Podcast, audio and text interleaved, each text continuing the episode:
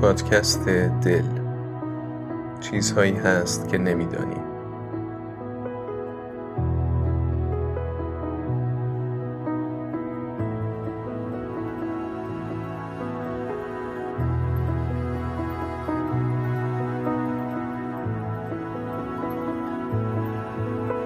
قسمت اول. اواخر سال اول دبیرستان بود. بعد از گودبرداری ساختمونی که دقیقا کنار مدرسمون بود ترک روی دیوار مدرسه به وجود اومد و هر لحظه احتمال تخریب مدرسه وجود داشت. مدرسه تعطیل شد و بعد از اعتراض دست جمعی اولیا باید فکری به حال ما دانش آموزای خوشحال از این اتفاق می‌کردن. خلاصه بعد از کلی اعتراض و رفت آمد اولیا و مربیان چاره جز این نبود که چند ماه پایانی اون سال تحصیلی شیفت بعد از ظهر مدرسه راهنمایی دخترونه رو که چند خیابون با مدرسه ما فاصله داشت در اختیار دبیرستان پسرانه بذارم تا در این مدت فکری به حال مدرسه در حال تخریب ما بکنن. بعد از دو هفته تعطیلی باید دوباره می‌رفتیم مدرسه. به یه مدرسه جدید با فضایی کاملا دخترونه. همیشه وقتی از کنار مدرسه دخترونه میگذشتم برام جالب بود بدونم مدرسه دخترها چه فرقی با مدرسه ما داره. واسه همین از همون لحظه اول که وارد مدرسه دخترونه شدیم با دقت به اطرافم نگاه می‌کردم. انصافا همه چیز با سلیقه تر بود و مدیر و نازم هم حسابی حواسشون جمع ما بود که دست از پا خطا نکنیم. تحصیل در این مدرسه حس غریبی داشت. بوی عطر روپوش دخترونه ای که در کلاس جا میموند و تارهای بلند موهایی که هر از چندگاهی روی میز و نیمکت دیده می‌شد بیانگر دنیایی از جنس دیگه بود. دنیایی پر از قصه. حداقل برای من که اینطور بود. همیشه برام سوال بود دختری که در شیفت صبح جای من روی نیمکت میشینه چه شکلیه؟ درسش خوبه یا نه؟ موهاش بوره یا مشکی؟ شلوغه یا آروم؟ رنگ چشاش چطور؟ ولی هیچ وقت هیچ ردی از خودش به جا نمیذاشت. نیمکت ما دو نفره بود و اون سمتی که من میشستم برخلاف سمت دیگه حتی یه خط خوردگی هم روی میز دیده نمی‌شد.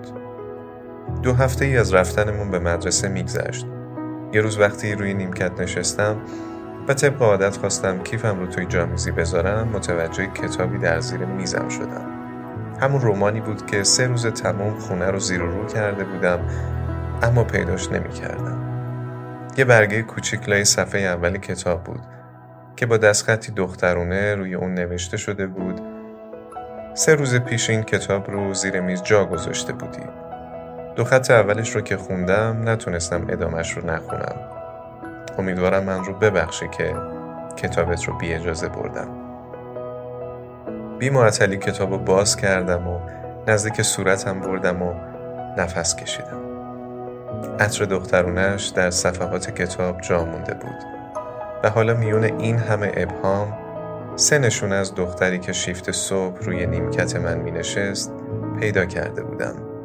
دست خطش، بوی عطرش و این که ادبیات دوست داره. اهل قصه بود اما خودش نمی‌دونست تو ذهن من به قصه ای پر حرف و راست تبدیل شده. و این قصه وقتی تر شد که آخرین صفحه کتاب رو باز کردم و دیدم مصرع دوم بیت شعری که مدتها بود هر چی فکر می‌کردم یادم نمیومد رو برام نوشته با همون دستخط دخترونش. از اون اتفاق به بعد همه چی رنگ و بوی دیگه ای گرفت. برای رفتن به مدرسه ذوق داشتم و هر روز به محض رسیدن به کلاس زیر میزم و نگاه می‌کردم. تمام کتابای مورد علاقمون رو رد و بدل می‌کردیم. در صفحه اول تمام رمان هایی که زیر میز برام جا میذاشت شعری از نیما یوشیج نوشته شده بود. گاهی از دنیای دخترها برام می نوشت از هممیزیش که در اون سن و سال کم عاشق پسر خالش شده. از رتبه اول کلاسشون که پدرش اعتیاد داشت و می‌خواست به زور شوهرش بده. از همکلاسی دیگرش که از ترس برادر بزرگتر و خانواده سخت گیرش تو خیابون سرشو بالا نمیاره و همیشه حسرت آزادی های پیش با افتاده یه دخترای دیگر رو می‌خوره. با خوندن این قصه ها هر روز بیشتر با دنیای دخترها آشنا می شدم. هنگامی که نوشته هاش رو می خوندم صداش تو سرم می پیچید. صدایی که هیچ وقت نشنیده بودمش. اما در این بین هیچ وقت از خودش حرفی نمی‌زد. منم هیچ وقت چیزی نمیپرسیدم. دلم می‌خواست از روی دستخطش از شعرهایی که تو کتاباش مینوشت و از بوی عطری که در کتابام جا میذاشت تصورش کنم. کشفش کنم. ما عجیب شبیه هم بودیم. اونم مثل من حواسش پرت قصه های اطرافش بود. شاید خودش رو میونه این همه آشفتگی گم کرده بود. شاید هم من دلم می‌خواست اینطوری نگاش کنم.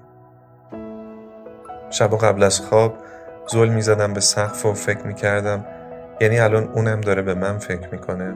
الان مشغول خوندن کتابی که امروز براش بردم یا داره برام شعر می نویسه کاری جز فکر کردن بهش نداشتم. فکر کردم به کسی که حتی اسمش رو هم نمی‌دونستم و تا به حال ندیده بودمش. نمی‌دونستم اسم این حس رو چی باید میذاشتم. اما خوب می‌دونستم اونم درگیر همین حس مبهمه.